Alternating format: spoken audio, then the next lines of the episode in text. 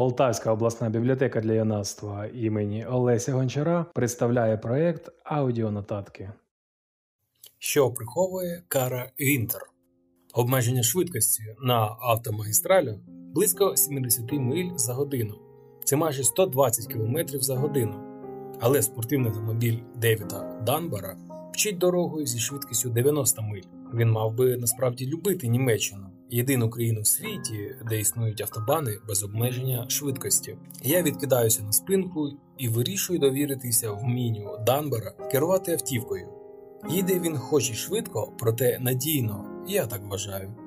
Сподіваюся, принаймні. Живіт мій, наче шар, я сита і задоволена смачною рибою зі смаженою картоплею та оцтом. Я радісно зітхаю, як добре повернутися сюди. За вікном типове англійське бабине літо, над нашими головами проноситься суміш білих купчастих хмар і темних дощових. Сильний вітер перемішує фарби, як це часто буває тут, на заході. Я мимохідь посміхаюся. Так, я люблю Англію. Вона така знайома мені. Коли мама з татом іще були живі, ми проводили тут кожне літо, здебільшого неподалік від Оксфорда, на невеликому котеджі, який належав Нанні. Різдво, звісно, було справжнім різдвом лише в тому випадку, коли ми могли відсвяткувати його в Лондоні, в Нани. Коли я згадую про роки з мамою та татом у животі ниє, як ми з ними бігали через пшеничні поля до річки, кидалися там у воду, і як увечері ми смажили ковбаски, а тато виконував протидощові індійські танці в садочку. Він стверджував, що це необхідно, щоб позбавити річку можливості поглинути наші ковбаски. А коли дощ все-таки не зникав, ми ніжилися в будиночку перед каміном, витягуючи мокрі пальці в бік теплого полум'я. Щоразу, коли я думаю про маму і тата, в животі в мене знову з'являється одна і та сама згадка про той день, коли Нана зайшла до моєї кімнати із цим виразом обличчя, з крижаним виразом, ось як я це називаю. Жодної емоції, жахливий вираз. Я сиджу під письмовим столом і мию батарею опалення. Мама з батьком поїхали у справах до Франції. Вранці я намалювала маминою помадою на батареї червоні серця. Мені страшенно сподобалося, і я згадала, що мама вважатиме так само.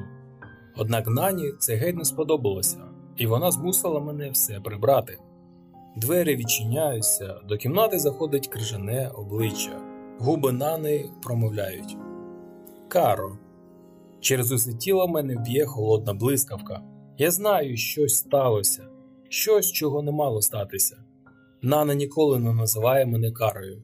Кара так називала мене тільки мама. Це з італійської означає мила.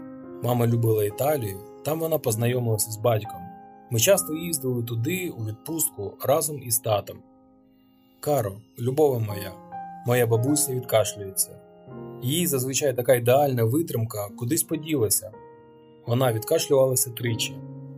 Я пам'ятаю кожну секунду після того, як Нана війшла до моєї кімнати. Вони випалені в моїй пам'яті, наче Тавра. Каро, твої батьки, голос Нани стає деталі тишим. Потрапили в автокатастрофу. Вони не вижили. Після слів не вижили, мої спогади обриваються. Я не знаю, чи я плакала, чи кричала, чи обійняла мене Нана, чи може просто покликала Гайнріха або пані Зінгер. Усе, що було потім, перетворилося на темний густий час без годин, днів або якихось інших точок опори. Через деякий час це стало нагадувати мені сон сплячої красуні. Щоразу розплющуючи очі, я відчуваю лише шипи. Кому ж захочеться не спати, тому я знову заплющую очі. Якщо вам сподобалось і ви хочете дізнатися, що було далі, то цю книгу ви зможете знайти в нашій бібліотеці.